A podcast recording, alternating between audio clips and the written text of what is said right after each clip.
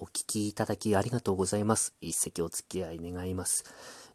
浄水器お持ちでしょうか、え私は持っていません。あの、近所のスーパーにはあるんですよね。あの、大きな浄水器です。最初に400円ぐらいするボトルを買いまして、まあ、2リットルのボトル買うと、その後スーパーに行くたんびにただ水が汲めるという、これもお茶とかコーヒーの味全然変わりますから、え、今年からやってるんですけれどもね、この間もあの、水汲もうと思って浄水器のところ行きまして、で、まあ、このご時世ですからもう手洗いはいつも以上にきれいにしなくちゃって、浄水器の脇に手洗い場がありますんで、で、そこで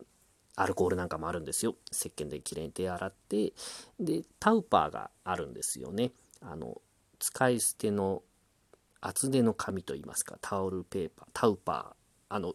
居酒屋なんか大体ありますけど、で、それ手伸ばそうとしたら、後ろからニューってこう手が出てきて私より先にそのタウパーをこうシャーってももぐんですよ。わ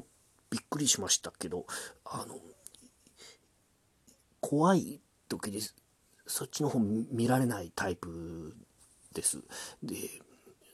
手も濡れてますからとりあえずその後タウパー自分の抜いて手拭いてであのボトルをセットして浄水器に給水を始めてから恐る恐るゆっくりとこう後ろをこう斜め後ろ右斜め後ろをこう目でちょっと横目で見るとあのおばあさんなんですよね。あの背中が曲がったこう下を向いてるぐらい背が曲がった。でえっ、ともう白髪染めなんだろうなっていう分かる濃すぎる黒漆黒の黒髪。で髪型ボブですね。あの、え、あのヤンキーの方が、えー、茶色とか金色に髪を染めてでしばらくするとあの髪がまたどんどん伸びますからあの根元は当然黒いですからね地毛は黒いですからそれがまあ出てきてああ髪がプリになっちゃったとか言ってますけれどおばあさんはですねあのコーヒープリンですよね。でその取ったタウパーを自分のエコバッグに入れてるんですよ。で入れたらまたそこの手洗い場のとこ行ってそのタウパーを引き抜く。もうその量もよく見るとすごいあの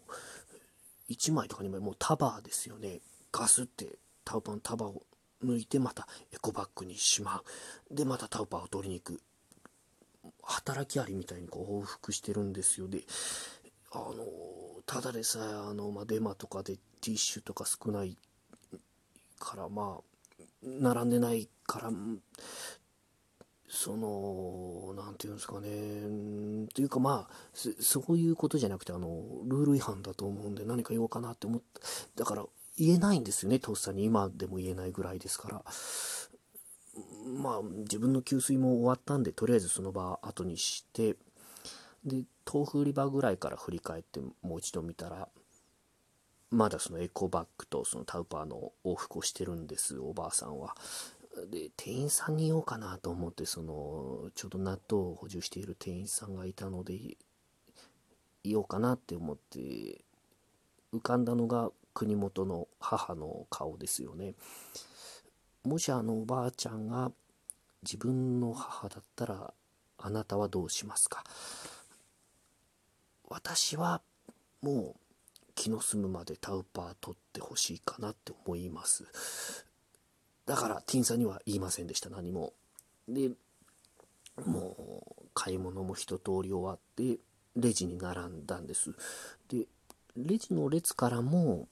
その浄水器のところが見えるんですよね。まだ往復してるんですよね。え？あのタウパー無限に出てくるの？って思います。はい。で、負けたんですよね。エコバッグの容量がそのタウパーに、もういっぱいになったんですよ、エコバッグが。で、おばあちゃんまたそのエコバッグ持って、その地面を見ながら、とことことことここスーパーを出ていくんですよね。で、あの入り口のカウンターのところで店員さんが、ありがとうございました、なんて言ったりして、泥棒なんですけどね、まあでももう何にも言わないのかもしれないですね。毎日来てそうな感じだったんで。うん知ってるのかな？知ってたら相当な皮肉ですけど。まあこのコロナが生み出した泥棒といいますかやりたくて泥棒する人ばかりじゃございませんけれども話の方にも泥棒なんて名が出てまいります。